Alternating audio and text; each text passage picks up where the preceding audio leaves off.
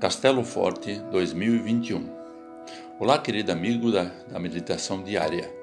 Hoje vou ler um texto de Alberi Neumann. Seja resiliente. Quando já estávamos em terra, sãos e salvos, soubemos que a ilha se chamava Malta. Atos 28, versículo 21. É comum ouvirmos em circunstâncias muito exigentes da vida: não desista Seja resiliente. A palavra resiliente vem do latim resilire, que significa voltar atrás. Está associada à capacidade que cada pessoa tem de lidar com seus próprios problemas, de sobreviver e superar momentos difíceis diante de situações adversas.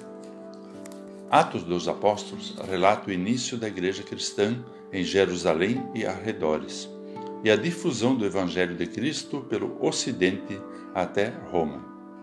Narra também como o Evangelho foi pregado para povos e culturas bem diferentes do povo judeu.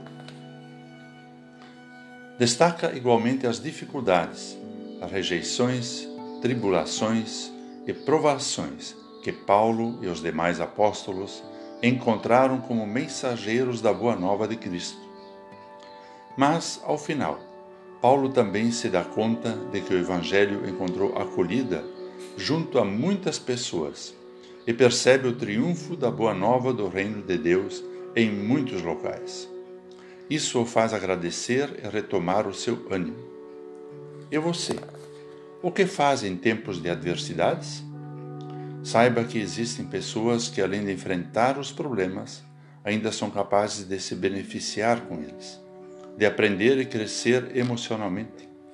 Pessoas resilientes tendem a levar uma vida com mais sentido e a desenvolver relações mais harmoniosas com aqueles que estão ao seu lado, pois são indivíduos que possuem uma visão mais otimista da vida.